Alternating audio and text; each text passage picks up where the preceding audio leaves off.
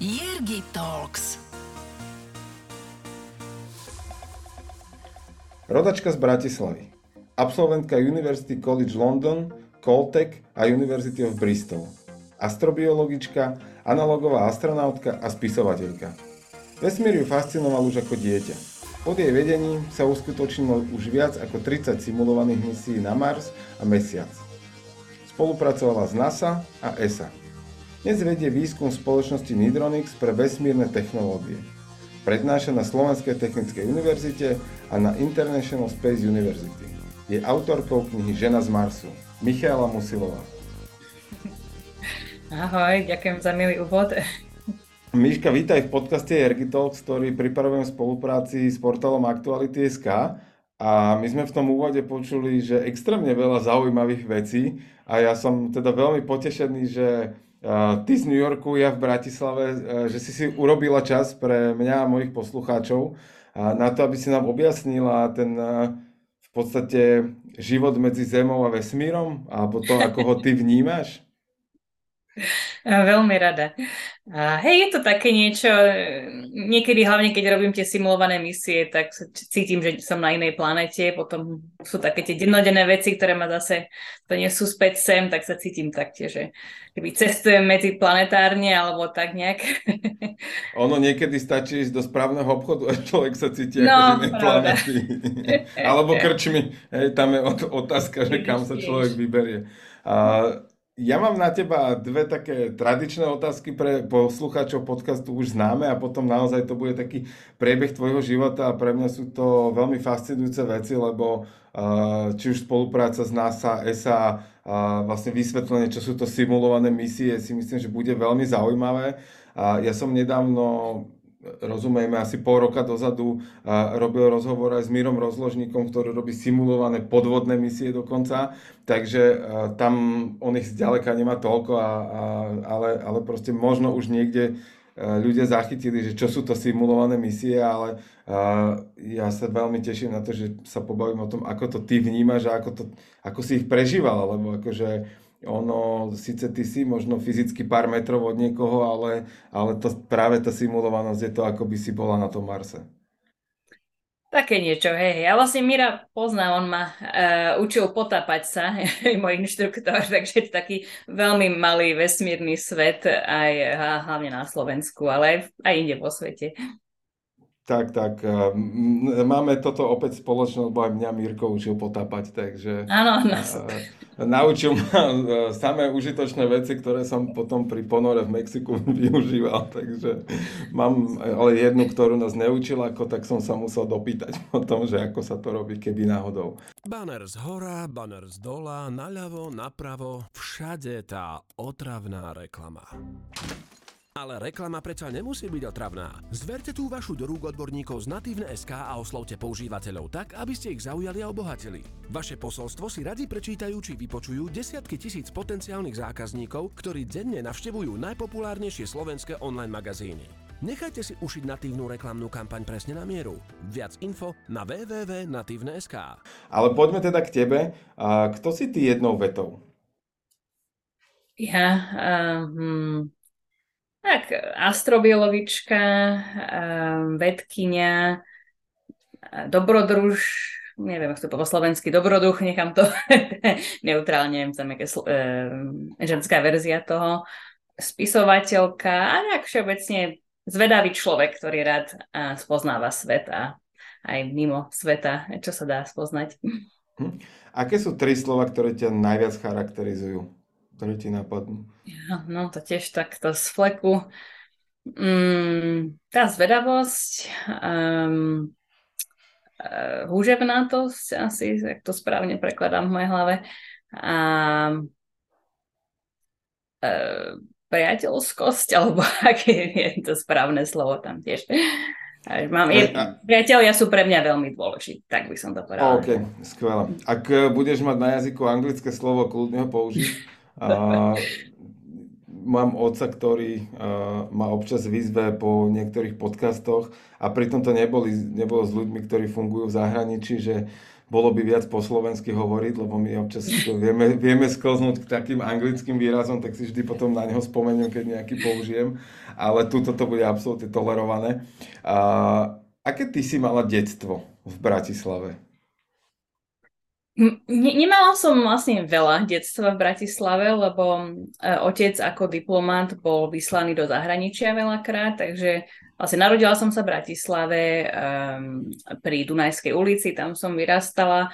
Uh, vlastne niekoľko generácií mojej mamy, uh, mojej maminej rodiny uh, tam žili, takže vlastne také celkom príjemné prostredie, aj čo týka rodiny, kamarátov, susedov, ale už keď som mala roka pol, sme odišli do Ženevy v Švajčiarsku, tam otec pôsobil niekoľko rokov, tak sme s bratom, mamou sa museli zase úplne hodiť do iného prostredia. Ja som bola samozrejme malička, takže ja som to ani tak nejak moc nevnímala, ale eh, pre brata mamu to bolo extra ťažké. Už sa museli učiť nový jazyk, francúzštinu a, a žiť úplne v inom prostredí. A ja som tako mala, tak skôr všetko tak nejako absorbovala, vstrebala. A, ale potom zase vrátiť sa na Slovensko bolo ťažké, keď som mala približne 4 roky lebo som ani slovenč- po slovensky moc nevedela hovoriť a uh, viem, že tých pár rokov, čo sme boli na Slovensku, vtedy boli ťažké, lebo už vtedy som sa cítila, keby, že som nikde nepatrila, už som bola proste iná, čudná kvôli mojej slovenčine a tak, že som mala už iný pohľad na svet aj, aj v tom takom malom veku. Uh, a potom sme teda, keď som mala 7 a nieko, niečo rokov, tak sme sa odsťahovali zase do Washingtonu DC, tiež kvôli otcovej práci.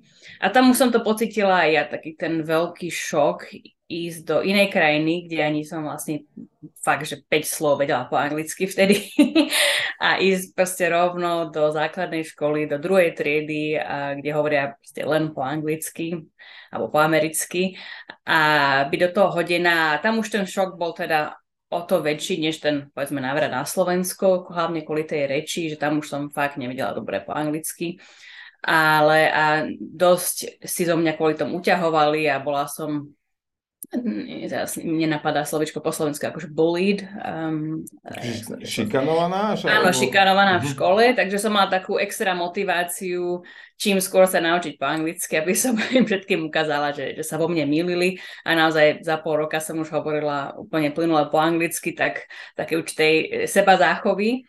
A, ale potom našťastie, ako nále som sa tam keby integrovala, tak už potom bolo lepšie. Potom ma skôr šikanovali učiteľi a to už je celá ďalšia story. A, a takže nebolo to najlepšie, ale tak som si postupne vytvorila zázemie a potom samozrejme vtedy sme sa naste- presťahovali späť na Slovensko, tedy som mala približne 11 rokov. A tam už potom to bolo, proste za každým, čo sme sa presťahovali, to bolo horšie. A tedy ten návrat na Slovensko bol taký veľmi drsný. Um, som naozaj sa cítila veľmi nechcená na škole. Všetci si uťahovali, opäť moja slovenčina nebola bohvie čo. Ešte vlastne tej angličtine nie je rozdiel medzi vykaním a tykaním, takže to som ešte ja sa musela naučiť, takže ja som omylom učiteľom, učiteľkám tykala, ale nebolo to na schvál, proste som musela sama nejak pochopiť, ako to funguje. A oni to samozrejme brali veľmi zle a urážali sa. A takže boli to také roky utrpenia, ako som povedala. Mm-hmm. Kým som, vlastne sme nešli znovu do zahraničia. Um, a to sme išli do, Francú- do, pardon, do Talianska, ale ja som išla na francúzske liceum, lebo tak trochu masochisticky som sa chcela naučiť ďalší jazyk, taliančinu. Francúzštinu som tak trošičku vedela aj za to, že som chodila na uh, Jelačičovú metodovú školu, kde teda francúzština bola jeden z tých hlavných jazykov, ktorý sme sa tam učili, ale nie plynulo.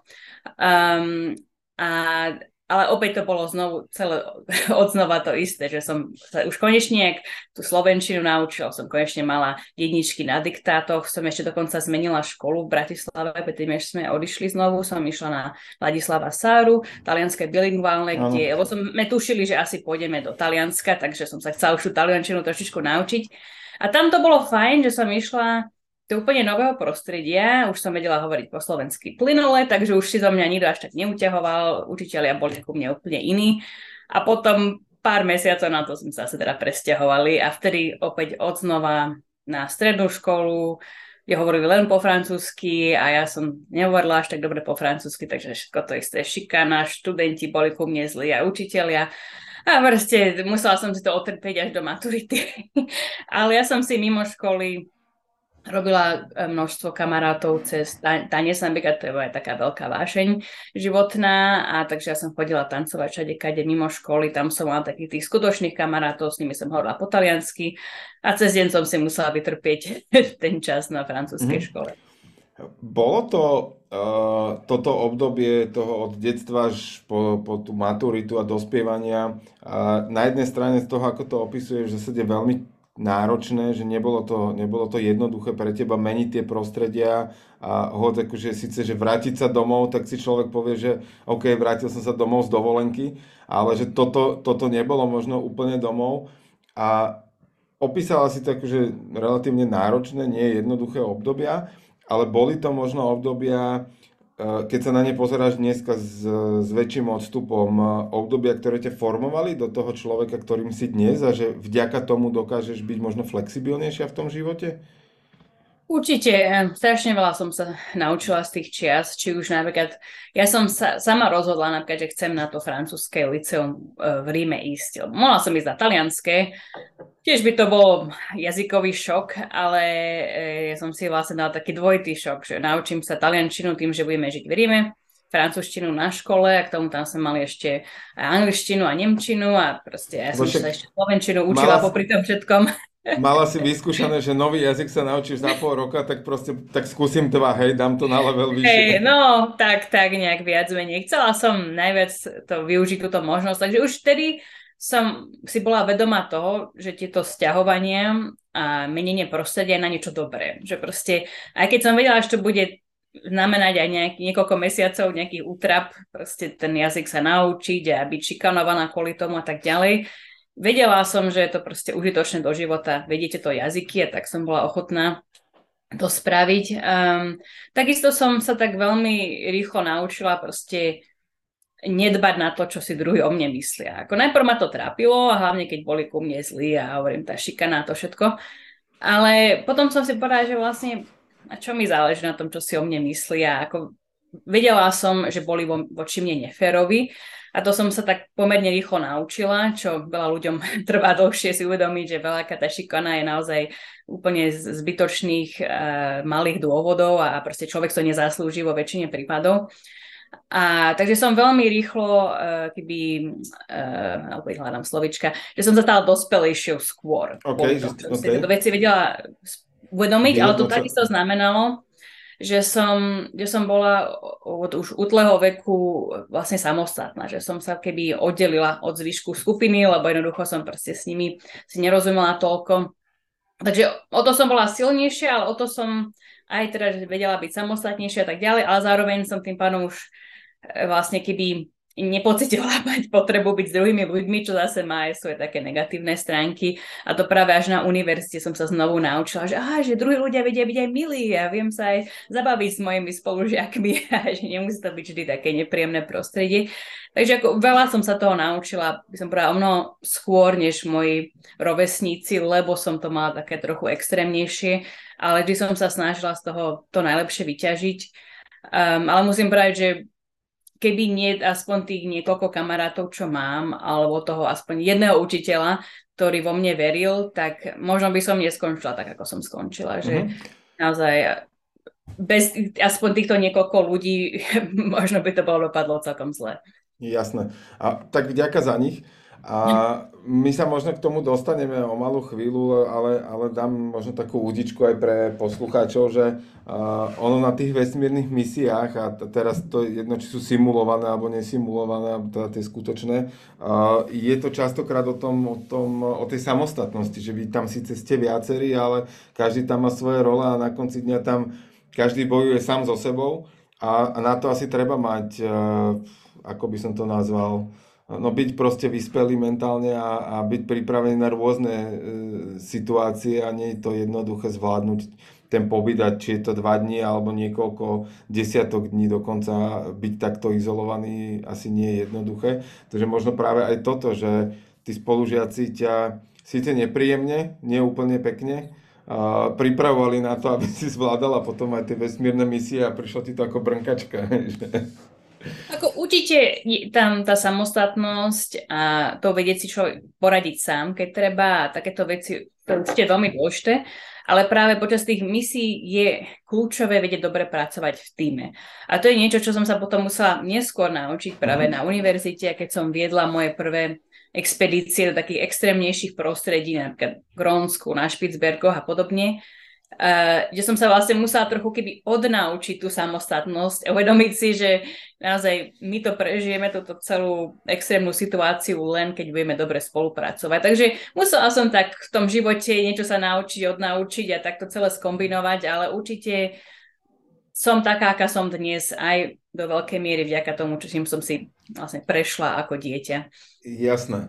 A čo ťa v škole bavilo? Teraz sme hovorili o, tých, o tom prostredí, o ľuďoch, ale keď to zoberieme z hľadiska predmetov, tak eh, ktoré boli tie, ktoré ťa naplňali a robili ti radosť? Uh, hneď od malička som bola taká veľmi zvedavá a všetko ma zaujímalo. Takže ešte ako povedzme do takých nejakých 11-12 rokov, možno práve keď nastalo takéto veľmi tmavé obdobie tej puberty, hlavne na tá slovenská časť, tak uh, dovtedy som naozaj, ma zajímalo všetko možné, prírodné vedy, ale aj, aj jazyky, uh, umenie. Proste nechala som sa ničím nejak limitovať. Všetko som chcela vyskúšať a našťastie rodičia v tomto boli skvelí, že keď proste ma niečo bavilo, tak mi k tomu kúpili knižku alebo, teda, alebo zobrali ma do nejakého múzea alebo niečo, že nechali ma keby viac sa naučiť o tej téme, uh-huh. ktorá ma v tom momente fascinovala. A vlastne vďaka tomu som zostala pri tom tých vesmírnych témach a môžem sa k tomu vrátiť viac neskôr, ale vlastne to začalo, keď som mala približne 8 rokov a tým, že som úplne náhodou našla uh, knihu, taká nejaká encyklopédia alebo niečo, kým som sa nudila v obchode, čakala na rodiča, tak som si nej listovala a tam bola kapitola o uh, planetách Jupiter, Saturn, že koľko majú mesiacov, prstencov a to ma vtedy tak strašne fascinovalo a uh, chcela som vedieť, či existujú mimozemšťania aj v týchto prostrediach. Takže mňa veľa také niečo chytilo a potom som chcela o tom vedieť viac a našťastie teda aj rodičia mi v tom pomohli sa dozvedieť viac, ale ten vesmír je niečo, čo vlastne zo mňou tak zostalo. Ale práve potom ten pobyt na Slovensku, hovorím takéto tmavé obdobie mojho života, vtedy som keby na ško- škole ma nič nebavilo, alebo nie veľmi. A to za to, že jednoducho každý predmet bol nejakým spôsobom znepríjemnený, či už uh-huh. učiteľmi, spolužiakmi, že som sa ani na to až tak veľmi netešila, ale pamätám si, že sa mi darilo napríklad chemii, aj matematike, takýchto prírodovedeckých predmetoch, lebo ja som tak až v som nemala chuť sa učiť a robiť úlohy. a stalo sa veľakrát, že som prišla do školy a že aha, dnes je písomka, ups, tak som si rýchlo proste pod stolom naštudovala pár vecí a vedela som to dať na jedničku. Hej, že jednoducho fungovalo to u mňa, len som proste nemala chuť sa tomu viac venovať kvôli tomu prostrediu. Ale potom na strednej škole si pamätám, že vtedy som už zase našla znovu takú vášeň, pretože tam síce zase nebolo to študijné prostredie najlepšie, ale keď sme sa začali baviť o geológii a o tom, ako vznikla Zem a hory a tak ďalej, a potom biológii a aj tá, taká, taká tá možnosť, že by mohol byť život aj mimo Zeme, tak vtedy to zase všetky tie iskričky splanuli a zasvietili, hej. A už potom to som tak naozaj vedela, že toto je ono. Toto je presne to, čomu sa chcem venovať. Len trvalo to chvíľu, kým som sa to tak skutočne uvedomila. Ty si spomenula, že zhruba vo veku tých 7-8 rokov si mala prvý kontakt eh, vďaka tej knižke, ale ty si mala eh, možnosť aj fyzického kontaktu s kozmonautmi. Eh, a teda s aktuálne ostatným slovenským, keď to tak nazveme, keď chceme byť optimistickí, že to nebol posledný slovenský kozmonaut, tak, tak povedzme, že s ostatným slovenským kozmonautom Ivanom Belom. A ako na teba, ak, jednak možno, že ako sa k tomu dostala, lebo ja si spomínam, aj ja som bol možno vtedy niekde na 8-ročnom gymnáziu, tuším, keď on mhm. tam odletel a vrátil sa a, a potom nejakú besedu, tuším, sme mali s ním a, a viem, že sa to udialo a, a spomenul som si na to v lete, keď sme s Mírkom chodili trénovať potápanie a mm. on tam bol tiež, lebo on tiež potápa teda a má to ako hobby. A, ale teda, aká bola tá tvoja, tvoja cesta za stretnutím s ním a, a v čom všetkom ťa to inšpirovalo a čo to pre teba v tej chvíli znamenalo? Počúvate Jergy Talks. Tak stretnutie bolo vďaka môjmu otcovi, ktorý uh, v tom čase, keď sme žili vo Washingtone DC, vtedy akorát letel veľa do vesmíru, a or- zorganizoval stretnutie medzi Ivanom Belom, našim prvým a teda zatiaľ jediným kozmonautom, ale teda dúfajme, že sa to čoskoro zmení, a, a, a posledným mužom, ktorý doteraz bol na mesiaci. Takže tiež niečo, čo dúfame, že sa zmení v blízkej budúcnosti. A, ale teda Gene Cernan, ktorý má československé korene. A zorganizoval to na veľkom evente vo Washingtone DC, keď sme tam žili a ja som tým pánom mala možnosť aj ja prísť na toto podujatie a sednúť týchto úžasných pánov. A to bolo práve v období potom, čo som začala mať túto vášeň pre vesmír. Takže najprv ma vôbec fascinovalo to, že či by mohli byť mimozemšťania niekde vo vesmíre. Začala som si študovať, že kde asi. Začala som k tomu normálne aj písať malé poviedky a um, kreslila som aj tých mimozemšťanov, dokonca aj a to je, do, inak to je otázka, ktorá má tá ľudstvo dodnes, či existujú tí mimozemšťania. tak, tak, no. Takže už vtedy vlastne som mala takú veľkú vášeň pre to a teda vďaka rodičom a vďaka tým pár kamarátom, čo som mala, ja som im vlastne tieto moje poviedky vesmírne čítala v škole, aj som teda ukazovala obrázky, to všetko, takže už tá vášen tam bola, takže potom spravili rodičia skvelú vec, že ma zobrali na toto podujatie s týmito úžasnými pánmi. A vtedy vlastne to, čo som ich stretla, bolo pre mňa taký, taký aha moment, ak sa povie po anglicky, že som si uvedomila, že toto je úplne perfektná práca. To je to, čo ja chcem robiť, lebo je to nielen skúmanie vesmíru, hľadanie mimozemšťanov a že ja vlastne ja by som tam v tom vesmíru mohla byť tiež a robiť to na mieste v úvodzovkách. Takže vtedy vlastne to stretnutie naozaj keby spojilo také tie bodky, že čo ma baví, čo by som chcela robiť v budúcnosti, ale že vlastne aj ako by som to mohla robiť ako astrobiologička vo vesmíre a teda e, vedkynia, ktorá hľadá život vo vesmíre, ale teda aj ísť do toho vesmíru a priamo ho tam študovať. Takže to bola taká tá prvá myšlienka z toho stretnutia, že je, ako majú úžasnú prácu a ja by som to tiež chcela robiť. A druhá taká myšlienka, ktorú si pamätám, bolo, že a prečo sú to len páni? Že, že kde sú dámy, ktoré robia takýto výskum? A už vtedy mi to začalo krútiť hlavou, že, že prečo nie je viac žien, čo takéto veci robí a že by som rada chcela dokázať, že aj my to môžeme robiť. Takže už vtedy taká motivácia vo mne vzplanula.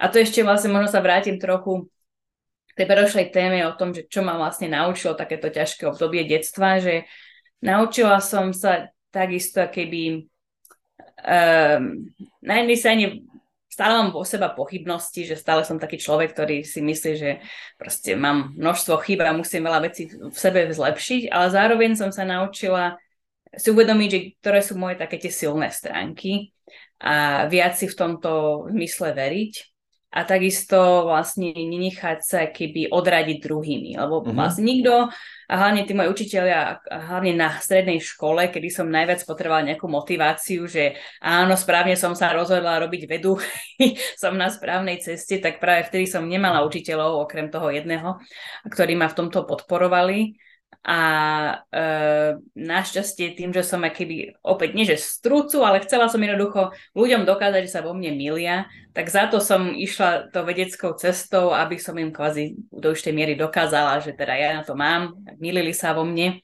Um, a to je teda niečo, čo som sa tak naučila. A práve toto vlastne, že z toho stretnutia s tými astronautmi jedna myšlienka bola taká, že chcem aj dokázať, že aj ženy môžu takéto veci robiť.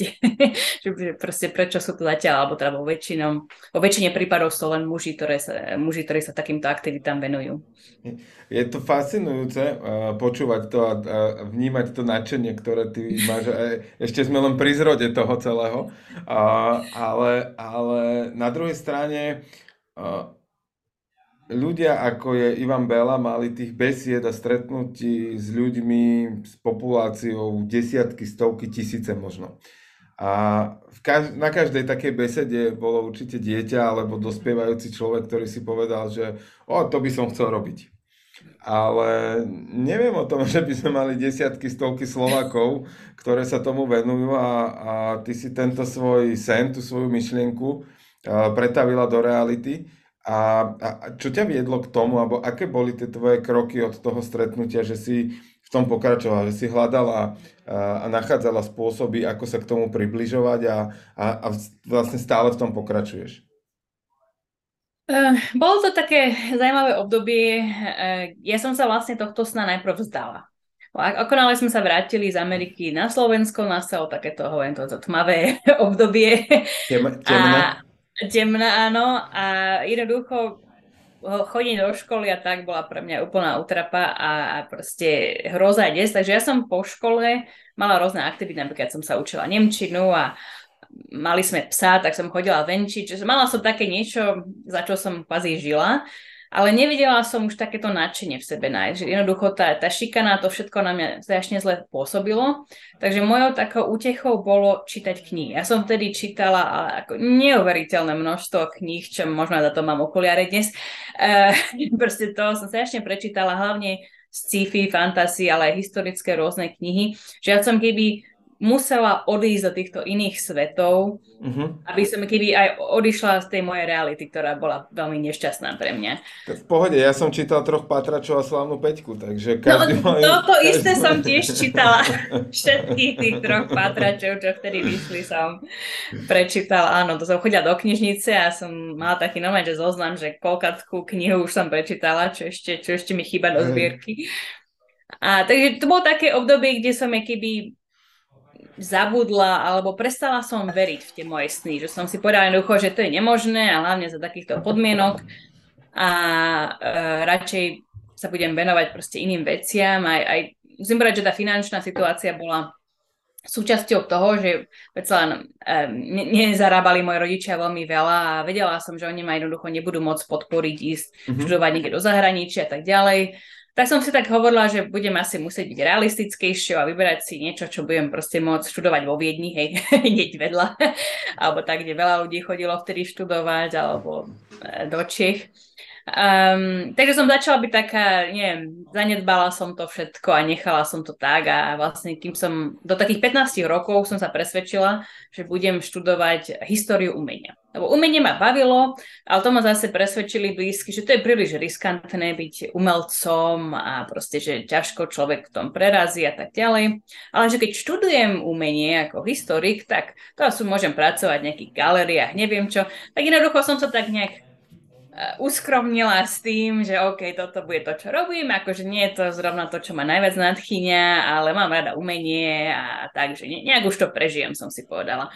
A, a, a to, čo vlastne zmenilo môj život, bol film a úplne taká až, až náhoda časová, lebo my na tom francúzskom liceu, uh, ono to funguje tak, že si človek musí vybrať, na čo sa bude špecializovať posledné roky strednej školy. Takže buď ide takou prírovedeckou cestou, takou sociálno-ekonomickou, alebo skôr takou umeleckou, historickou, nazvime to. A musela som si, som mala približne 15-16 rokov, musela som sa rozhodnúť, že ktorou cestou pôjdem. A teda rodičia ma tlačili skôr o tej sociálno-ekonomickej, lebo tam človek má väčšiu šancu si zarobiť nejakým spôsobom.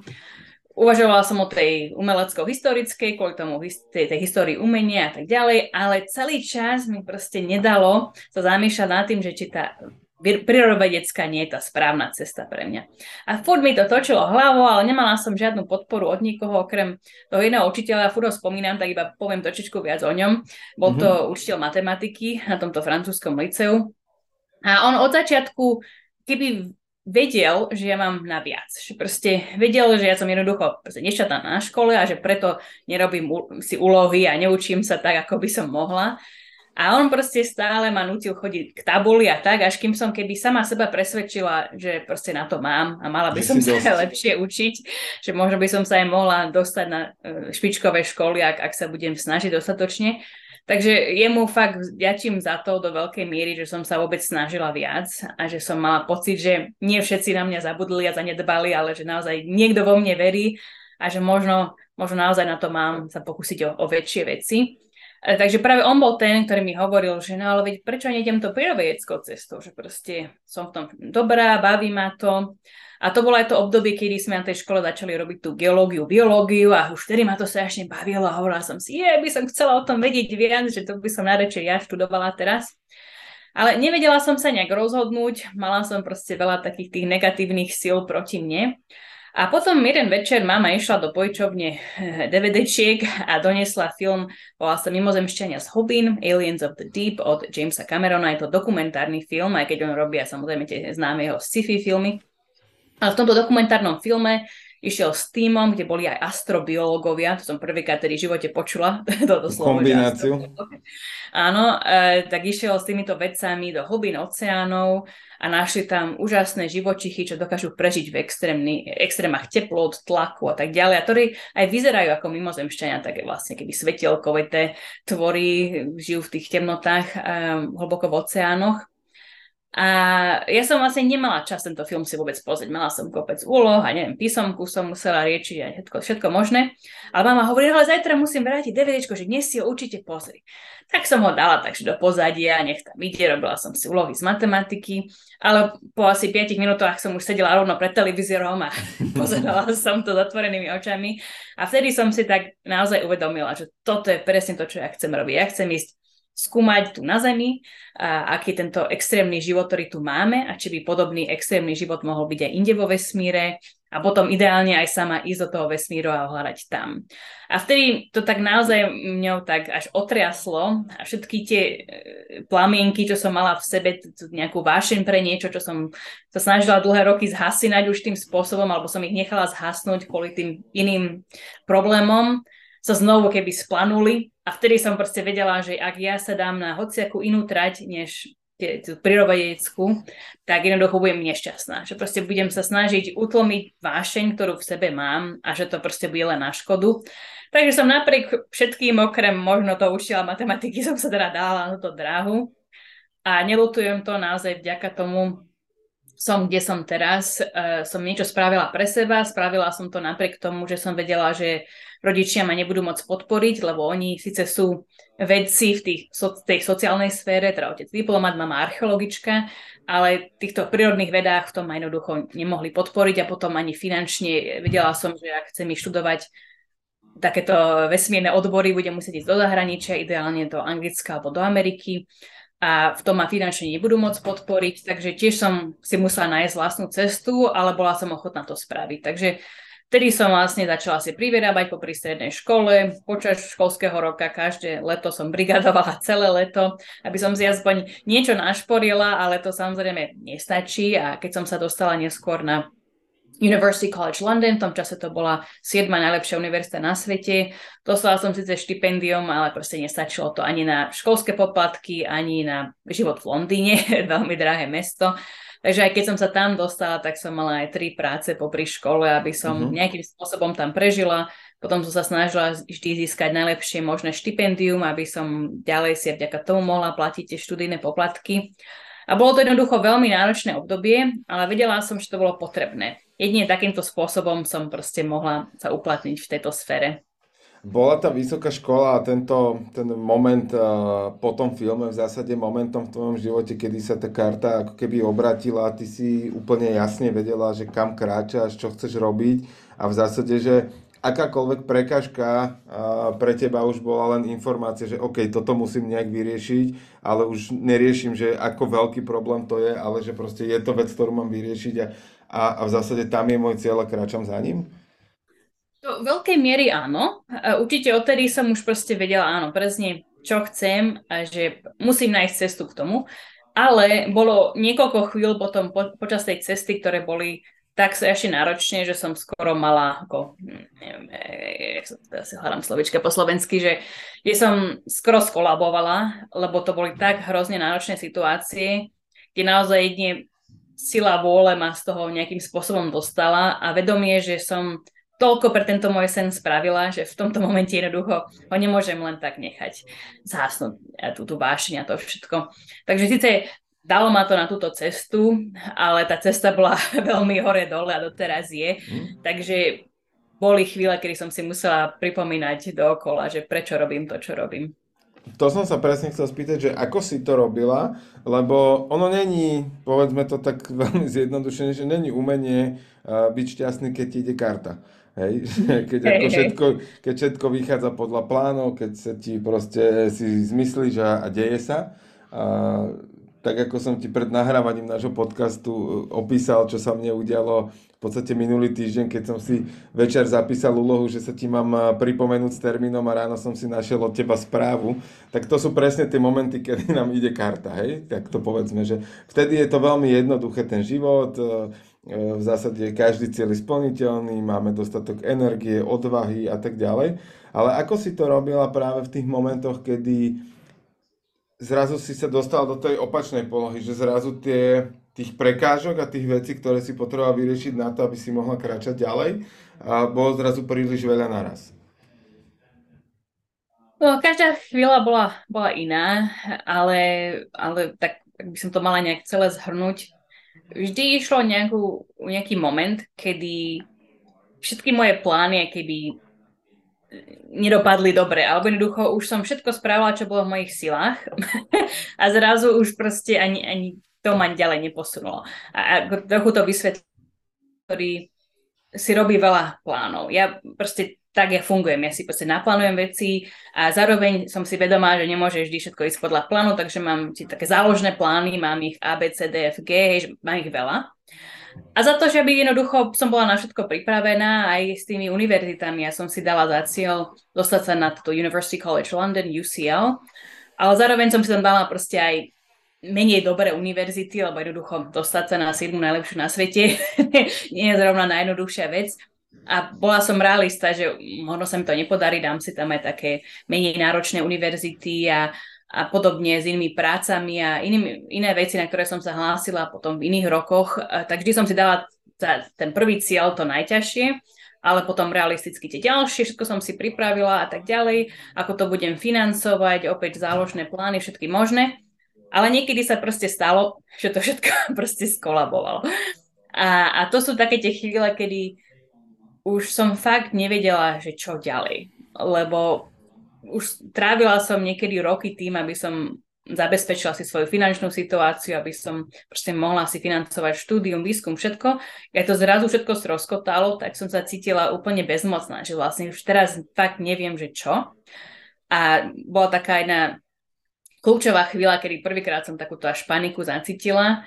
To bolo trochu možno opíšem, že čo sa stalo uh-huh. medzi tým, kde som teraz skončila v tom príbehu, aby ste mali trochu lepšie, teda počúvateľi a mali lepšiu predstavu. Uh, že vlastne, teda dostala som sa na University College London, ale potom ja som vedela, že až v tej Amerike bude mať také tie väčšie šance dostať sa do týchto vesmírnych rôznych odborov a inštitúcií.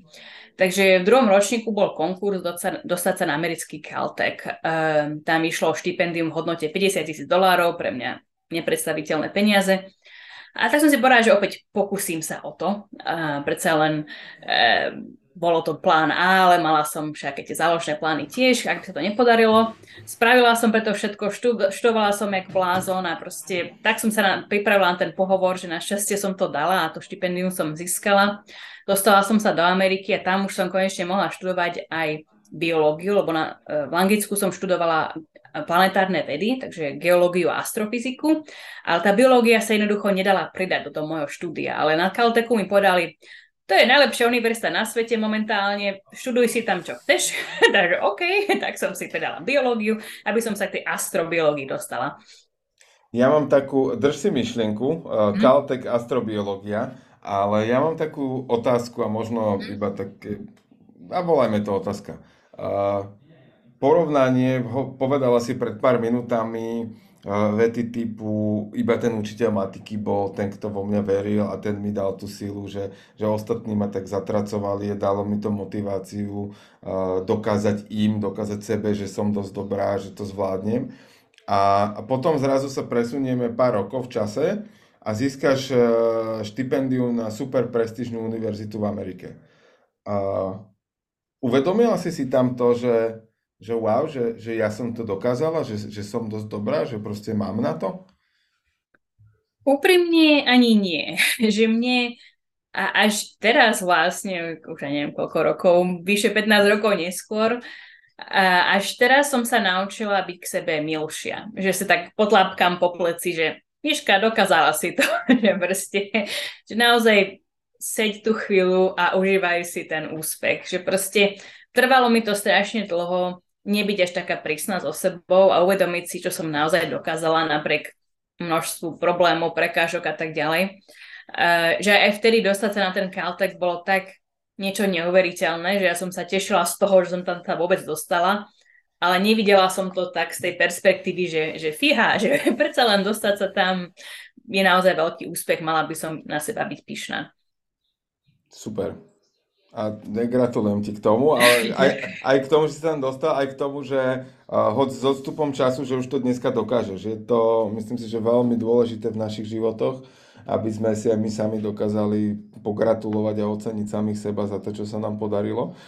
Počúvate Jergy Talks, podcast plný inšpirácie. Ale uh, už ti vraciam slova, vraciam ťa do myšlienky. Uh, uspela si na Caltechu a mohla si sa ísť venovať astro, astrobiológii. Áno, ďakujem.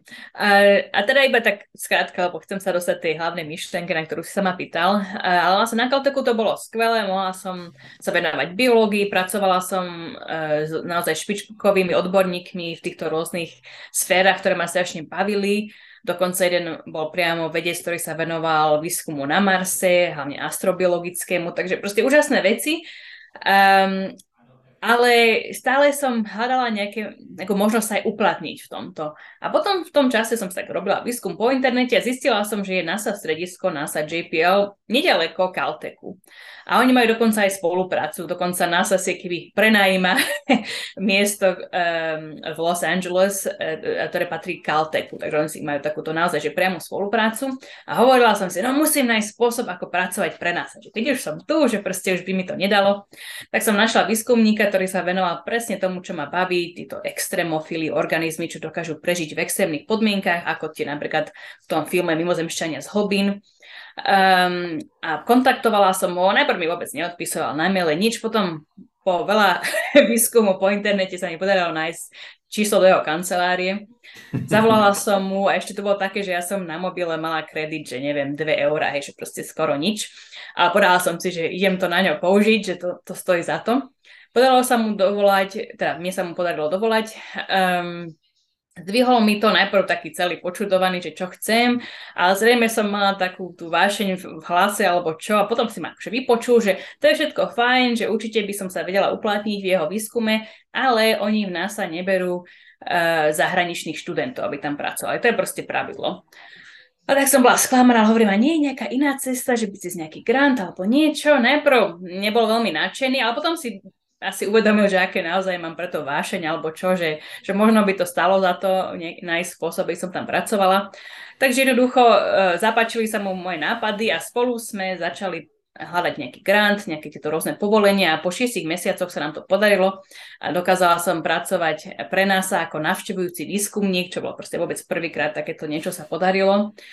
A toto bolo všetko super, ale problém bol taký, že ja som bola na takom špeciálnom víze v Amerike, pre štúdium a ja som nemala povolené pracovať. Takže ja som preto aj počas mojho štúdia na Caltechu živorila, lebo ja som nemala peniaze na vôbec um, mm-hmm. kúpovanie si jedla a tak ďalej. Ja som tedy strašne schudla. A, a potom najhoršie bolo, že som si nemohla teda privyrábať, takže nemohla som si nájsť nejaký spôsob získať peniaze naviac, takže ja som bola taký ten typický študent, čo chodil na každú nejakú, nejaký event a tam proste jedol, čo sa len dalo, aby prežil. A, a potom, keď začala táto práca v NASA, tak tam síce oni mi platili, ale tam mali taký systém, že až po troch mesiacoch, a vlastne ne, nebudem vás zaťažovať e, byrokraciou, ale jednoducho nastalo obdobie, kedy som už nemohla byť na Caltechu, pracovala som pre NASA, ale nemala som plat a nemala som peniaze. A zrazu som sa proste stala už tým spôsobom bezdomovec v Los Angeles, Takže ja som e, normálne robila taký, že couchsurfing, že som proste našla si cudzí ľudí e, e, cez internet. Spala som u nich na gauči, spala som takže na ruksaku, kde som mala môj počítač, môj notebook, laptop. Pri nohách som mala svoj kufor, kde som mala všetky oblečenia a tak ďalej. A každú noc som sa proste modlila, že to bude mm-hmm. v mhm. poriadku, že proste nič zle sa mi v noci nestane. A na druhý deň som potom išla proste do nás sa pracovať ako keby nič.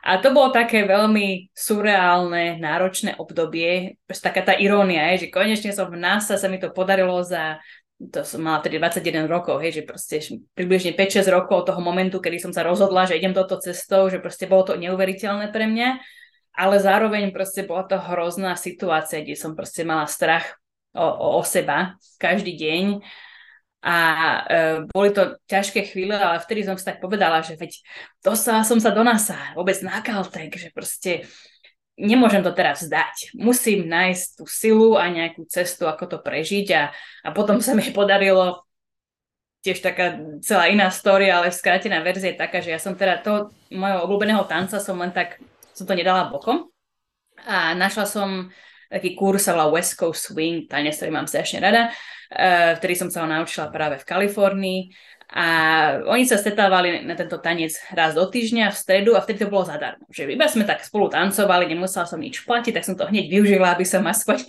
niečo robila, čo ma baví popri tom strese a všetkom ostatnom.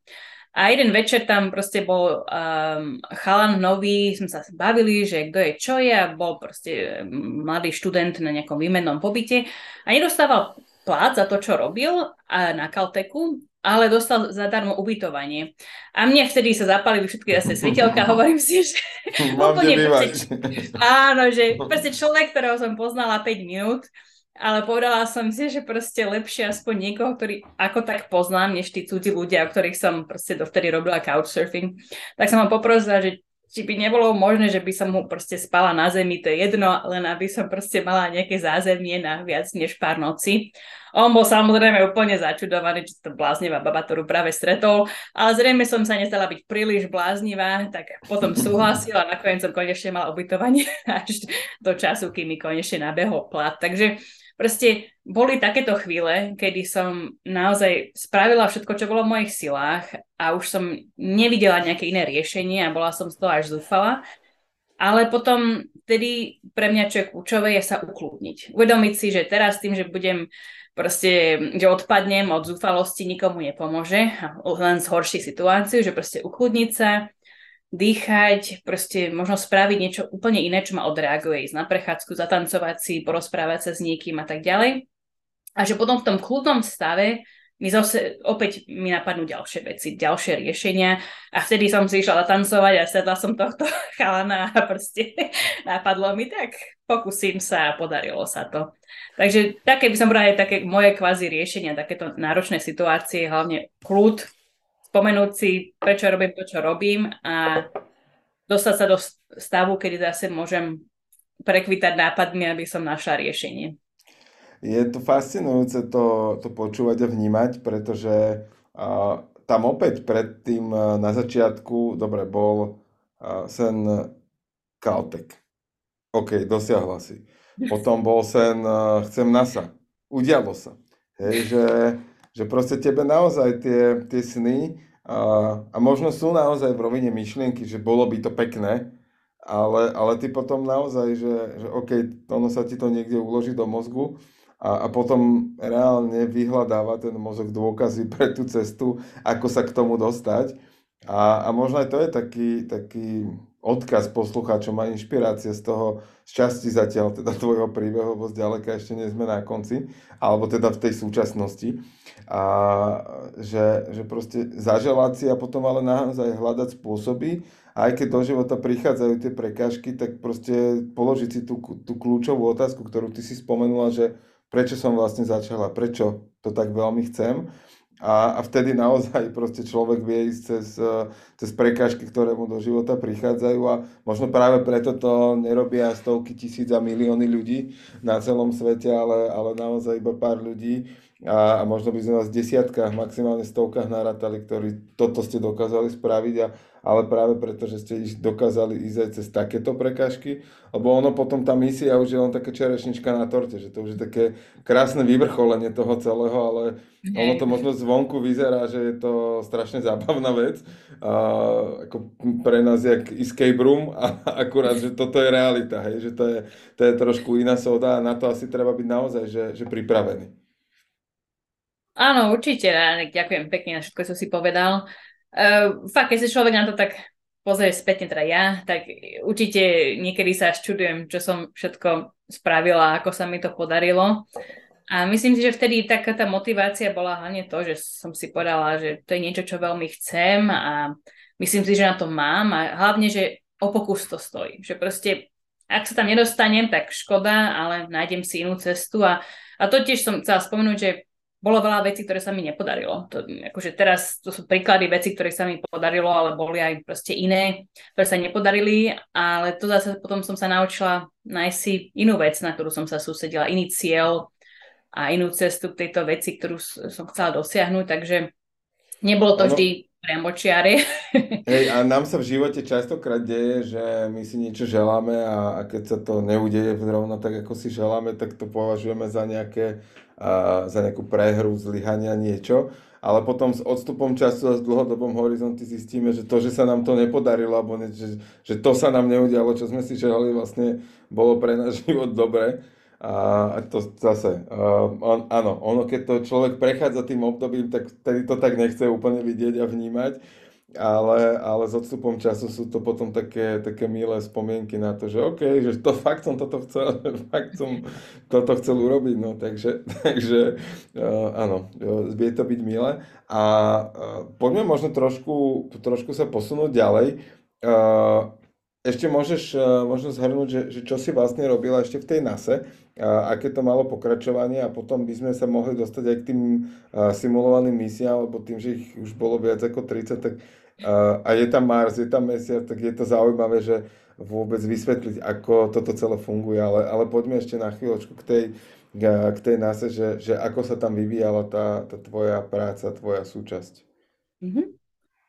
Tak práca pre nás sa bola taká opäť niečo surreálne, nielen kvôli tej situácii, v ktorej som bola, ale aj to, že jednoducho sa mi to podarilo, až som tam bola a tiež ja som to predstavovala myslím si, že veľa ľudí si predstavuje NASA, neviem, aké špičkové, proste sci-fi, lábaky, neviem čo, ale práve že naopak väčšina NASA budov sú proste staré z tých 60 70 rokov uh, aj, aj JPL, proste nie je to zrovna ten najkrajší campus alebo prostredie.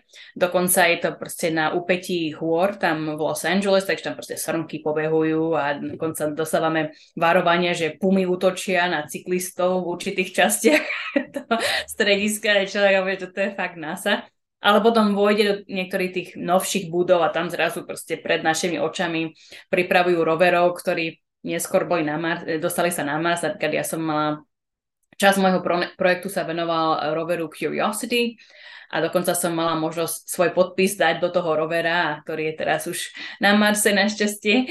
Uh, takže boli to také naozaj úžasné veci, čo som si tak predstavovala ako dieťa v tých sci-fi knihách, ktoré som čítala, ale nechcela som veriť, že sa mi to naozaj takto podarí. Uh, takže obdobie také uh, úplne, že som bola hlava v oblakoch vo veľa veciach, ale tiež som sa veľa naučila, napríklad o tom, že aký typ výskumu chcem robiť. A vlastne uh, vďaka tomu, čo som robila v NASA, to ma potom inšpirovalo neskôr pre môj magisterský výskum a doktorantský výskum. Všetky tieto projekty som si sama naštudovala, naplánovala ja a potom som získala pre to financovanie.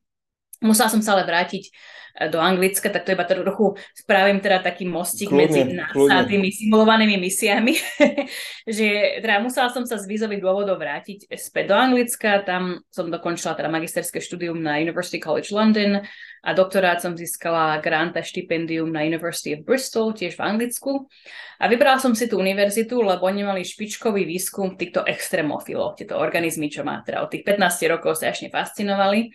A za, z, rozhodla som sa zamerať sa na extrémofily vo veľmi studených prostrediach, ako napríklad som spomenula Špicbergy, Grónsko, aj v Japonsku som mala výskumný projekt v horách. Um, a tie sú zaujímavé za to, že vieme, že prostredia ako napríklad na Marse, alebo sú uh, mesiace um, Jupiter na Saturnu, ktoré vieme, že sú pokryté ľadom. A teoreticky byť v tom ľade alebo pod tým ľadom mohol existovať nejaký život. Ak, to je nejak, ak tam teda niečo žije, tak to budú takéto extrémofily, ktoré dokážu prežiť v studených podmienkach. Takže preto som ich chodila aj študovať, chodila som na expedície do týchto rôznych extrémnych prostredí, strašne ma to bavilo.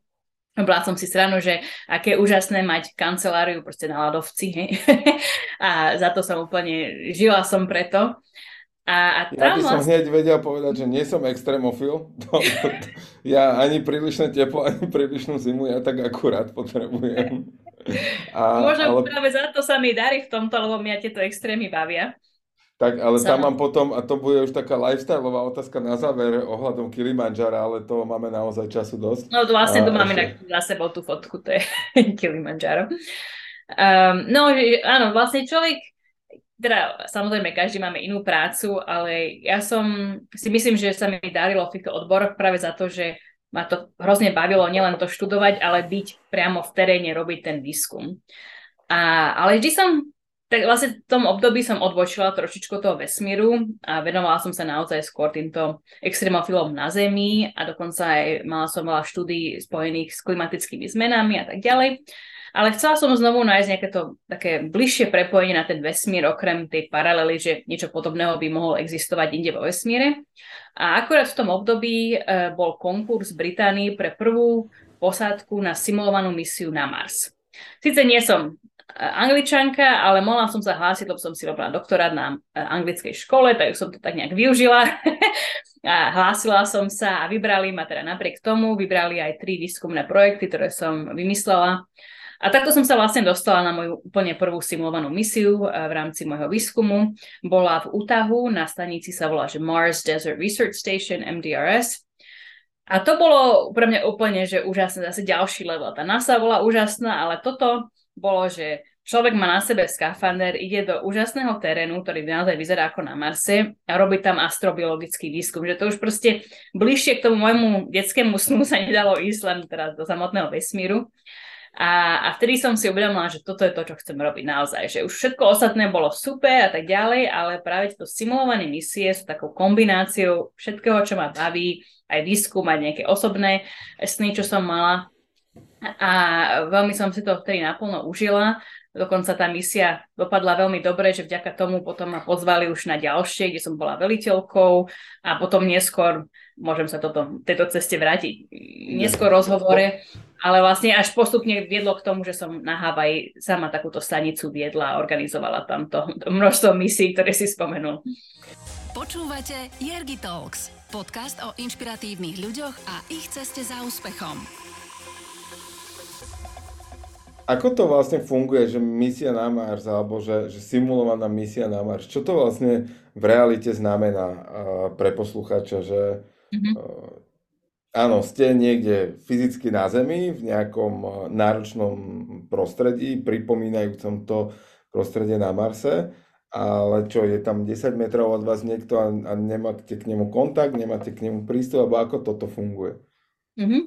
Tak um, v ideálnom prípade my sme úplne izolovaní od sveta. Napríklad na Havaji, na stanici High Seas, uh, sme na sopke, sme vo výške 2500 metrov, okolo nás široko ďaleko nie je nič, čo by nám pripomínalo Zem. Naozaj vyzerá to všetko, aké by sme boli na inej planete. Ten sopečný terén je taký červený, čierny, hnedý, šedý, proste všetky možné farby, ale nevyzerá to nejakým spôsobom ako niečo, čo by sme videli. To je úplne iný ako na obrázkoch predávajú. Taký sopečný Havaj, hej, hej. Áno, áno. A proste nie sú tam žiadne rastliny, nič. Takisto to, že sme vo výške 2200 metrov, znamená, že aj my ťažšie dýchame že vlastne organizmus náš si musí zvyknúť na toto prostredie. Stanica má len 12 metrov v priemere, takže naozaj veľmi maličká taká bublina, v ktorej musíme žiť niekedy až rok. Tie misie naozaj idú od niekoľko dní až po proste rok, tam môže byť človek uzavretý.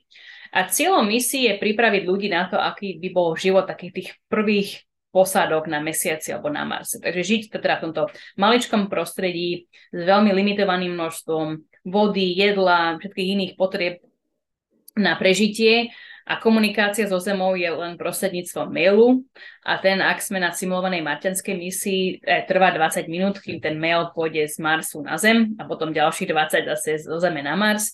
Takže aj v nejakej krizovej situácii by trvalo aspoň 40 minút, kým by nejaká pomoc prišla do Zeme. Takže to je opäť niečo, na čo sa musíme pripraviť, že byť samostatný, vedieť riešiť problémy bez pomoci ostatných. OK. Aké typy problémov sa na tých misiách riešia? Alebo že čo tam je ten denný život, ktorý tam robíte, keď ste tam niekoľko mesiacov?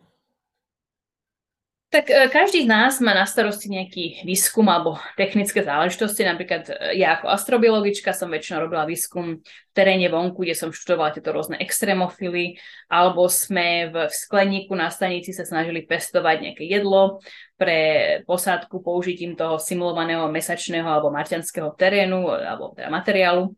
Uh, takže výskum bol takto rôznorodý, zase inžinieri robili výskum na rôznych roveroch, ktorí tam mali, alebo aj dróny a takéto veci, alebo na stanici mali na starosti to, aby tam vôbec fungovali naše systémy, aby sme mali vzduch, ktorý môžeme dýchať a mm-hmm. dostatočné množstvo vody na prežitie, lebo všetko bolo proste, hovorím, veľmi limitované.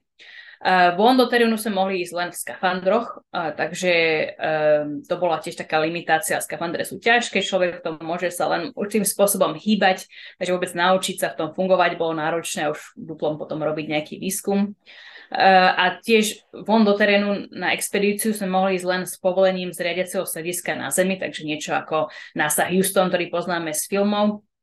Um, takže my sme väčšinu času vlastne boli uzavretí vnútri.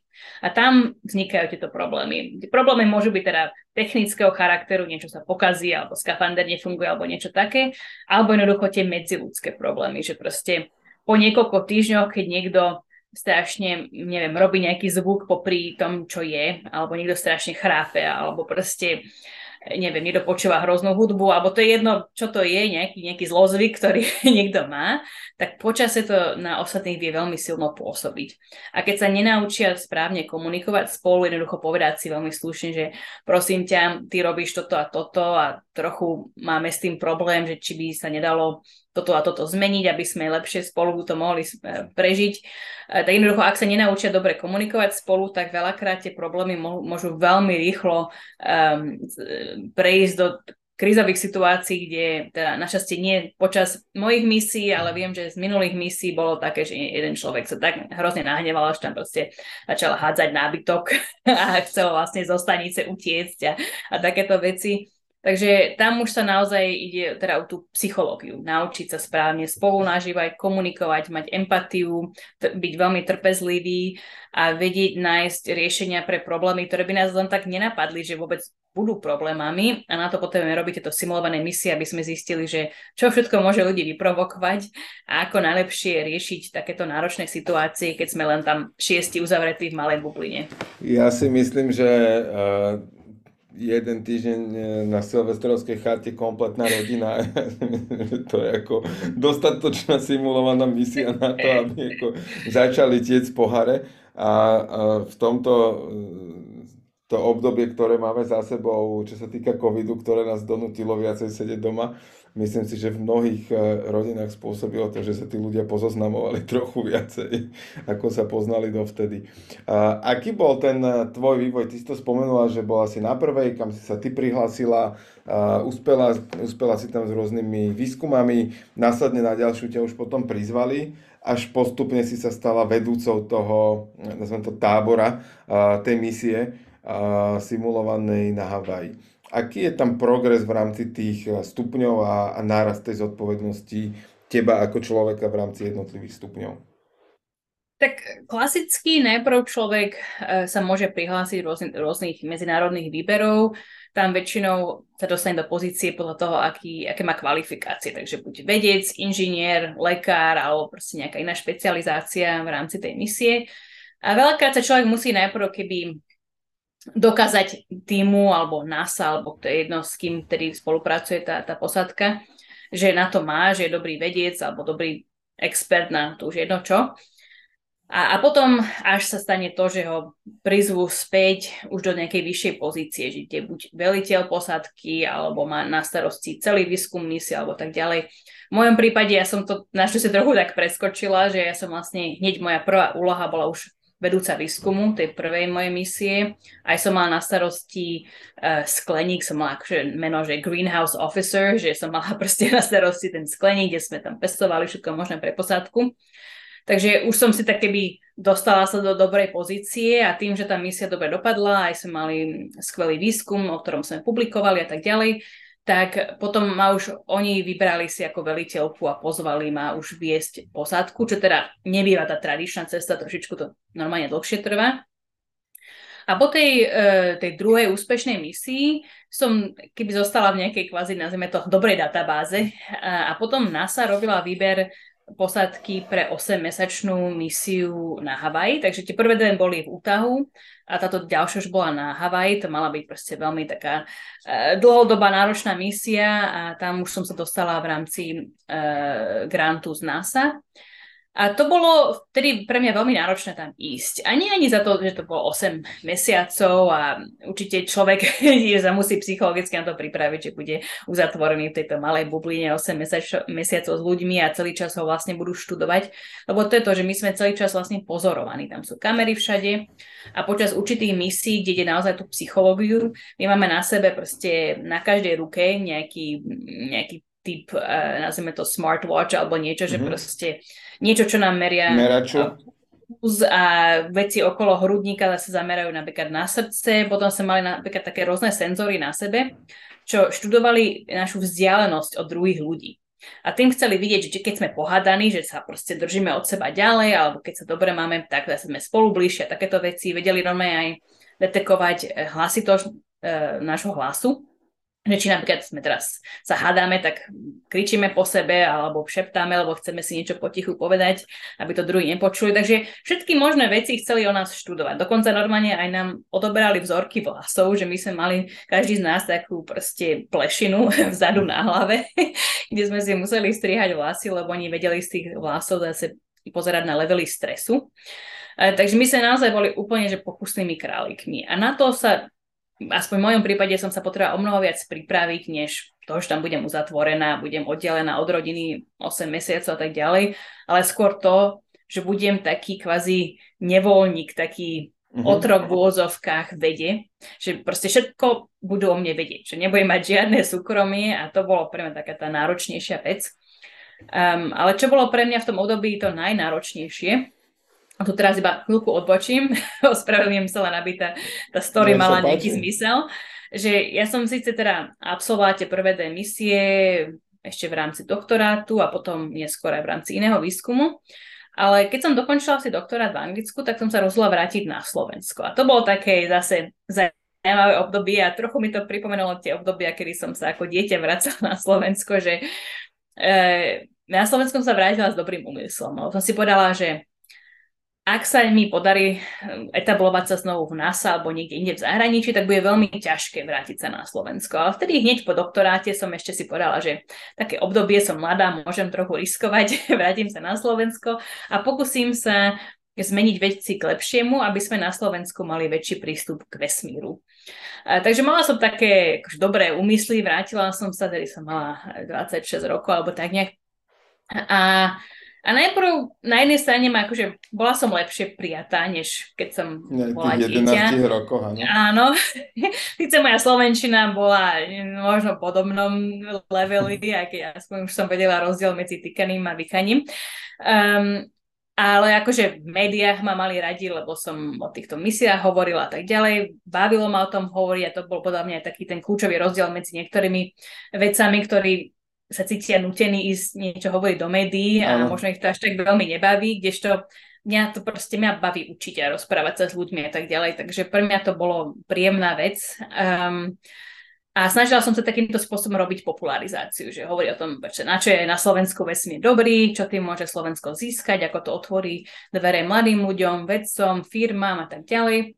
A bolo to také zaujímavé obdobie, lebo na jednej strane som mala pocit, že robím dobré veci. Postupne sme napríklad na univerzite FEI STU otvorili odbor kozmické inžinierstvo, tam doteraz vyučujem astrobiológiu poprvýkrát na Slovensku. Um, bola som súčasťou Slovenskej organizácie pre vesmírne aktivity, tam som sa stala aj predsedničkom a za môjho času sme uh, vypustili prvú slovenskú družicu SK Cube. A proste veľa vecí sa podarilo v smere dobrom pre Slovensko, dokonca sa postupne Slovensko stalo e, teraz niekoľko mesiacov dozadu pridruženým členom Európskej vesmírnej agentúry, čo predtým nemalo Slovensko žiadne vzťahy z ESA, teraz už aspoň máme šancu sa tam viac angažovať, dokonca sa Slováci budú môcť aj hlásiť do astronautského výberu ESA. Takže ako veľa dobrých vecí vzýšlo z času, kedy som bola na Slovensku a nehovorím, že som všetko, všetko robila vlastnoručne, samozrejme vždy som mala skvelý tým a ľudí, s ktorými som spolupracovala, ale išlo do veľkej miery aj o moju snahu, ktorú som tam vynaložila. Ale žiaľ, zase som sa stretla s takouto negativitou, čo žiaľ máme na Slovensku. Našťastie nie všetci sú takí, ale, ale vtedy som to tak toho veľa pocitila a najmä e, neviem, či to bola neprajnosť, alebo čo presne to bolo, ale bola taká malá skupinka vedcov, ktorí ma nemali v láske. Mám pocit, že za to, že som jednoducho bola v tých médiách veľa a hovorila som o vesmíre a tak ďalej a hovorili si, že prečo si to, neviem, dovolujem robiť ja a nie oni, pritom mali tiež oni príležitosti to robiť, neviem. V každom prípade viedlo to do takého bodu, kedy sa ma snažili vytierať, aby som odstúpila jedného grantu, ktorú sme spolu získali. Začali o mne šíriť klamstva, že som nikdy nepracovala pre nás a neviem čo všetko. A až naozaj došlo takého bodu, kde moji dvaja kolegovia skolabovali a proste bola taká náročná situácia, kde opäť som si musela pripomínať, že prečo robím prečo to, čo to robím. A, a vtedy tá motivácia, že prečo robím to, čo robím, sa zmenila. A to je totiž také dôležité, že časom sa človek mení a treba si to uvedomiť. A moje motivácie sa stali o mnoho viac altruistické že vtedy moja motivácia boli tí mladí ľudia, ktorých som nejakým spôsobom inšpirovala. Oni mi písali deti z rôznych škôl, že robia o mne projekty a tiež sa chcú stať astronautmi alebo astrobiológmi. A jedno také dievčatko mi poslal taký krásny projekt, niečo o Marse, čo robila aj spojenie so mnou, ako tam zase som zasadila nejaké rastlinky na Marse alebo niečo také. Super. A ja som si to zdala ako taký, taký screensaver, že na mobilu, že som proste to um, že každý deň, keď som sa na to pozerala, mi to pripomínalo, že OK, robím to, čo robím, má aby to som zmysel, mohla... Má to zmysel. Áno, ďalším ľuďom, hej, hej, má to zmysel a nerobím to len pre seba. A vďaka tomu som sa vedela dostať cez to ťažké obdobie, ale práve vtedy, a teraz sa vraciam späť tej hlavnej story, vtedy som zistila, že ma vybrali do NASA na túto 8-mesačnú misiu. A bolo to pre mňa na jednej strane akože je super, odísť z toho zlého a robiť niečo, čo ma bavilo a možno trochu sa oddiali od tých, tej negativity. Ale na druhej strane to bolo strašne ťažké obdobie pre mňa, lebo cítila som veľkú vinu. Vinu, že teraz odchádzam do Slovenska na 8 mesiacov, robiť niečo pre seba, nazvime to tú misiu, a keď v skutočnosti je to pre vedu a ďalších, ale vtedy som to tak to je niečo veľmi sebecké a že vlastne dávam tieto ostatné slovenské projekty bokom. Ale ja som sa posnažila, aby proste všetky tie projekty bolo postarané, či už tie e, cez organizáciu SOSA, alebo ako profesorka a tak ďalej, že nenechala som ľudí v štychu, ale sa len odišla som na nejaký čas. Mm-hmm. A to bolo pre mňa také veľmi náročné obdobie, takže tá misia vtedy v tom čase má takéto však anotácie, negativity rôznych smerov, aj také tie obavy byť taký teda fokusným králikom a to všetko. Ale takto som sa vlastne prvýkrát dostala na Havaj. Pôvodne to malo byť teda na takúto dlhú misiu, ale to sa nakoniec nepodarilo. Teda misia začala a tak ďalej, ale to opäť strašne dlhá story, možno inokedy, ale žiaľ, tí organizátori tej misie spravili celú sériu chyb, ktorá viedla k tomu, že jeden člen posadky dostal uh, veľmi silné zranenie, musel ísť do nemocnice, uh, museli sme misiu prerušiť kvôli tomu, potom zase iný člen posadky sa zlakol toho všetkého, čo sa stalo a odstúpil. A zrazu nás už nebolo v posadke dostatočne veľa, pokračovali s misiou, takže jednoducho bola prerušená, vlastne, že definitívne zrušená, tak by som povedala. A ja som zostala v takej hlava 22 situácii, kedy som sa buď mohla vrátiť na Slovensko a vlastne to všetko spakovať a kvôli vízom, vízam by som sa vlastne nemohla vrátiť do Ameriky ja, aspoň dva roky. To je mm-hmm. taký proste systém. Tak som si povedala, že nádej na nejakú ďalšiu simulovanú misiu tým pádom proste končí, ak v tomto momente odídem. Ale bola druhá možnosť pokúsiť sa zostať v Amerike, predložiť si to vízum nejakým spôsobom a NASA mi slúbila, že bude ďalšia misia neskôr ten rok, že sa môžem na ňu hlásiť. Ale, ale predložiť si vízum v Amerike to nie je len tak. to proste normálne trvá mesiace a mesiace prípravy. Treba splňať proste vyše 20 rôznych náročných kritérií a my sme mali dva týždne. Takže to proste bolo úplne, že mission impossible. Proste som si povedala opäť, že pokúsim sa o to, ale nádej nemám skoro žiadnu. Tak som poslala maily všetkým ľuďom, ktorých poznám vo vesmírnom sektore, proste prosila som o pomoc, ale teda aj na Slovensku som, našťastie mi niektorí ľudia pomohli, aspoň finančne mi sponzorovali do určitej miery môj pobyt tam na Havaj, aby som našla nejaké riešenie. A e, naš, mala som proste obrovské šťastie, že na jednom teleskope observatórii, práve na tom istom ostrove, kde sa nachádzala stanica HISEAS, sa volá Canada France Hawaii Telescope, teleskop kanadsko-francúzsko-havajský, potrebovali astronoma, ktorý mal riešiť nejaké NASA dáta. A tým, že som mala to vlastne nejakú časť môjho vysokoškolského štúdia v astrofyzike, tak som mohla aj tento projekt e, riešiť sama pre NASA. A tak sa to podarilo, že úplne na poslednú sekundu sme vedeli proste preniesť moje vízum na túto organizáciu, plat bol mizerný, ale povedala som si, že aspoň 6 mesiacov takto prežijem, kým nezačne ďalšia misia.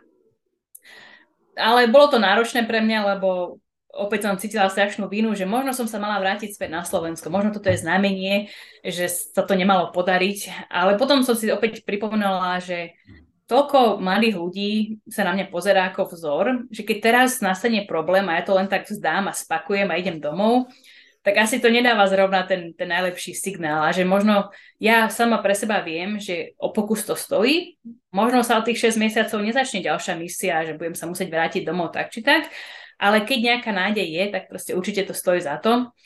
Uh, takže síce som sa cítila veľmi previnilo, aj tak som to proste sa o to pokusila a povedala som si, keď sa nepodarí, tak to proste nebolo mi to súdené. Áno. A dokonca sa mi to aj nepodarilo, lebo to sa stalo niečo medzi tým, že tá osoba, ktorá odstúpila z tej misie, ona sa cítila nejak veľmi previnilo alebo čo a potrebovala si asi, môžem len špekulovať, nejak sa odbremeniť jej uh, svoju frustráciu. Vedomie, alebo čo. A išla normálne, že do médií. A tam vykecala všetky tie detaily, ktoré som ja nespomenula, a všetky teda tú sériu tých chýb, ktoré spravili organizátori, ktoré vlastne viedli k tomu, že tá jedna osoba bola zranená. A teda vykecala to do jedného veľmi známeho amerického žurnálu a to, keď sa NASA dozvedela, brali, OK, už, už ďalšie misie nebudú, že proste koniec. A to už som proste niekoľko mesiacov žila na Havaji a proste robila som všetko preto, aby som tam zostala dlhšie a čakala na misiu. A tak opäť som si povedala, že no, tak nič, o pokus to stalo, ale nepodarí sa to. No ale čo som nečakala, bol, že medzi časom som sa rozprávala s majiteľom stanice. Uh, vlastne NASA nemohla v tom čase vlastniť takúto výskumnú stanicu, ale ona si ju prenajímala od jedného mm-hmm. pána. Uh, a on sa so mnou bavil, ja som mala kopec všetkých nápadov, no že veď teraz sa to nevyužíva pre marťanské misie, využíme ich pre mesačné misie, lebo tie sú kratšie, môžeme tam robiť iný výskum. A v skratke, mu sa veľmi páčili moje nápady, hovorí, že veď nech zostanem a že budem ja raditeľko stanice a nech môžem realizovať všetky tieto misie a hovorím si, že to je taký, jak sa to povie, e, ponuka, ktorá sa len tak neodmieta. By... A tak som to nakoniec brala, že všetko to vlastne viedlo kvázi k tomu, aby som ja zostala na tom Havaji, realizovala tie misie, takže nielen byť súčasťou nich ako vedec, ale vlastne ich sama organizovať.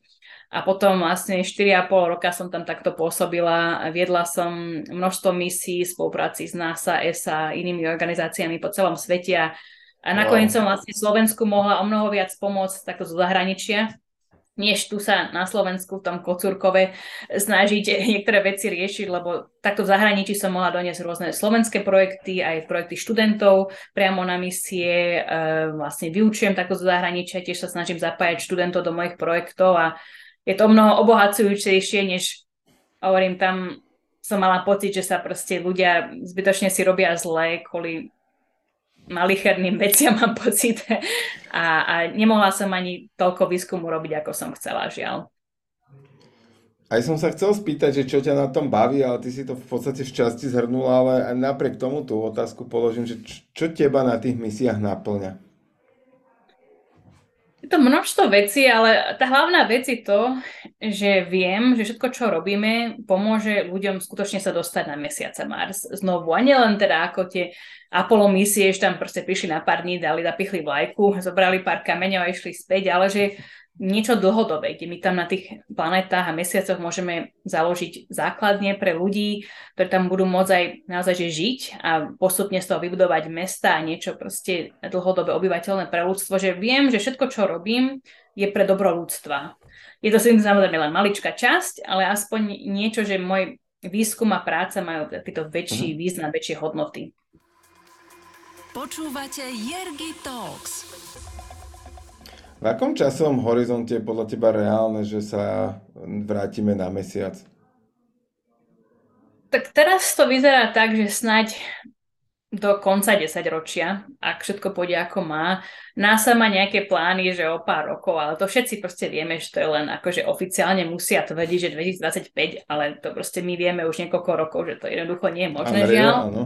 Ale do 2030 veľmi dúfam, že sa na ten mesiac vrátime už nejakou uh-huh. takou lepšou misiou, aj čo týka posádky, že bude rôznorodejšia, aj ženy tam budú, aj ľudia z, proste z rôznych um, iných pozadí, než nazvime to bieli muži, ako to bolo do, doteraz. Um, a ten Mars, ten vyzerá naozaj aspoň 15, ak nie viac rokov, lebo to je jednoducho mm. Strašne náročná misia, tam dostať ľudí bezpečne a teraz spiatočná misia tam má späť, je to o mnoho ďalej, o mnoho viac rizik a jednoducho o mnoho aj viac vecí musíme na to pripraviť. Mm. A... Aké máš ty ciele? Haha, no, mám viac, no, ale e, tak by som povedala, ten taký ten najnáročnejší, ktorý proste je to, čo mi tak dáva smer v môjmu životu do nejakej miery, je robiť e, výskum priamo vo vesmíre, ideálne na Marse.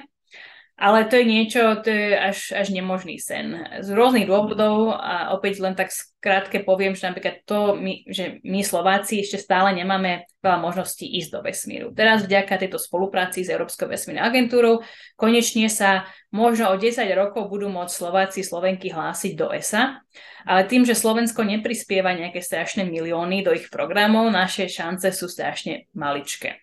Takže potom Iná možnosť je získať americké občianstvo, hlási sa do NASA, to tiež niekoľko rokov potrvá a ti, už v tom bode budem už mať vyše 35 rokov, takže to už potom bude o to náročnejšie, aby ma vybrali. Takže jednoducho moje nádeje nie sú, teda šance nie sú tie najlepšie, ale stále sa o to pokúsim.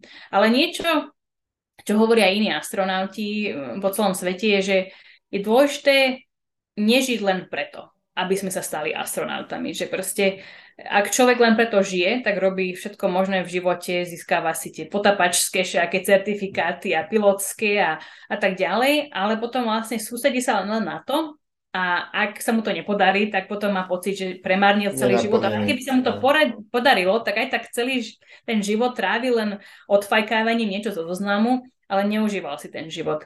Takže preto ja som veľakrát v živote robila niekoľko rozhodnutí, ktoré Keby som spravila iné rozhodnutie, tak som možno už dávno mal americké občianstvo, ešte tých 21 rokov a už tedy som sa mohla asi do NASA, ale tým pádom by som bola obetovala iné veci, ktoré mňa robia šťastnou. Takže celý Jasne. život robím taký balans, že idem si za svojim snom, ale nechcem, aby to bolo na úkor môjho šťastia a, a to, aby som si ten svoj život aj do nejakej miery užívala. Že napríklad preto teraz som sa dala na úplne iný projekt. Môj taký nový veľký projekt sa volá Astro Koruna Zeme a to je výjsť na najvyšší vrchol každého kontinentu. Za sebou mám Kilimanjaro, ktorý si predtým spomenul minulý rok a tento rok ma čaká Aconcagua, najvyšší vrchol Južnej Ameriky. A cieľom tohto projektu je vlastne skombinovať tie moje rôzne vášne, takže aj ten, tú vesmírnu časť, to sú tie extrémofíly, teda budem pozerať, aký život dokáže prežiť v týchto extrémnych podmienkách na vrcholoch, uh, vo vysokých horách, teda všade kade po svete a či by niečo podobného mohlo existovať aj inde vo vesmíre, to mám takú dlho, dlhodobú spoluprácu s NASA. Potom budem pozerať aj na klimatické zmeny, ako sa tieto veľmi krehké a vlastne odleahlé prostredia aj tie žiaľ e, trpia teraz klimatickými zmenami a ľudským znečistením. A popri tom robím aj rôzne vzdelávacie popularizačné projekty. Takže niečo, čo je pre mňa dôležité, vášňou, niečo, čo som tiež vždy chcela robiť. A takisto zase viem, že mi to pomáha napredovať smerom k tomu, aby som sa stala astronautkou ale opäť nechcem len preto žiť, takže takto veci radšej kombinujem. Jasné. Aké bolo to Kilimanjaro? V čom to má svoje to... špecifika, čo tam bolo pekné? Bolo to úžasné pre mňa, lebo bolo to taký, e, opäť žiť svoj detský sen, taký moment. Tak ako vtedy, keď som na tej prvej simulovanej misii bola, mala som na sebe skafander, robila som astrobiologický výskum, som sa naozaj cítila, že som, som dosiahla to, čo som vždy chcela robiť, tak to Kilimanjaro bolo niečo podobné. Ja som od malička túžila vyliezť na Kilimanjaro. Môj otec vyliezol v 95. roku. On mi vtedy o tom rozprával a odtedy som teda o tom snívala. Uh, mám dokonca v svojej izbe na Slovensku ešte všetké obrázky, plagaty, Kilimanjara, všade kade po svojej izbe.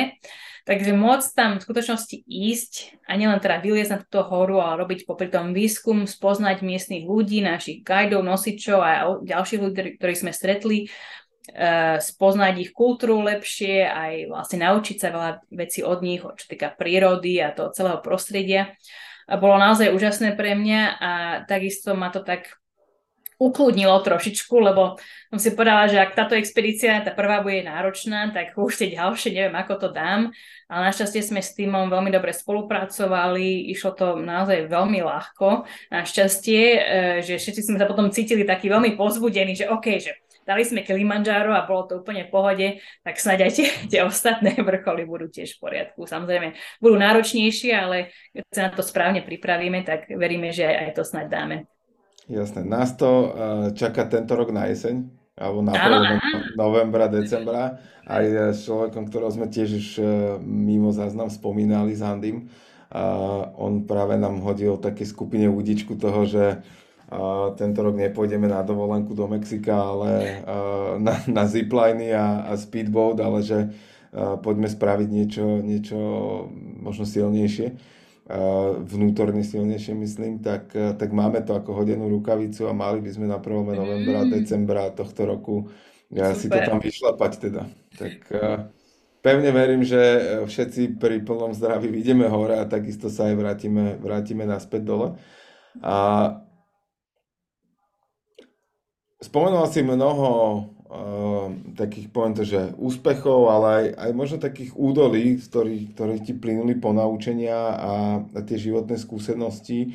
A čo tebe dáva takú silu žiť e, práve v, tom, v tej prítomnosti, v tom, čo si pomenovala pred malou chvíľou, to, že áno, mám jeden veľký sen, ale neviem, či ho dokážem naplniť v tomto živote, a, ale napriek tomu ma to nezastavuje, aby som pokračoval ďalej ale zároveň si dokážem vychutnávať ten moment, ktorý žijem.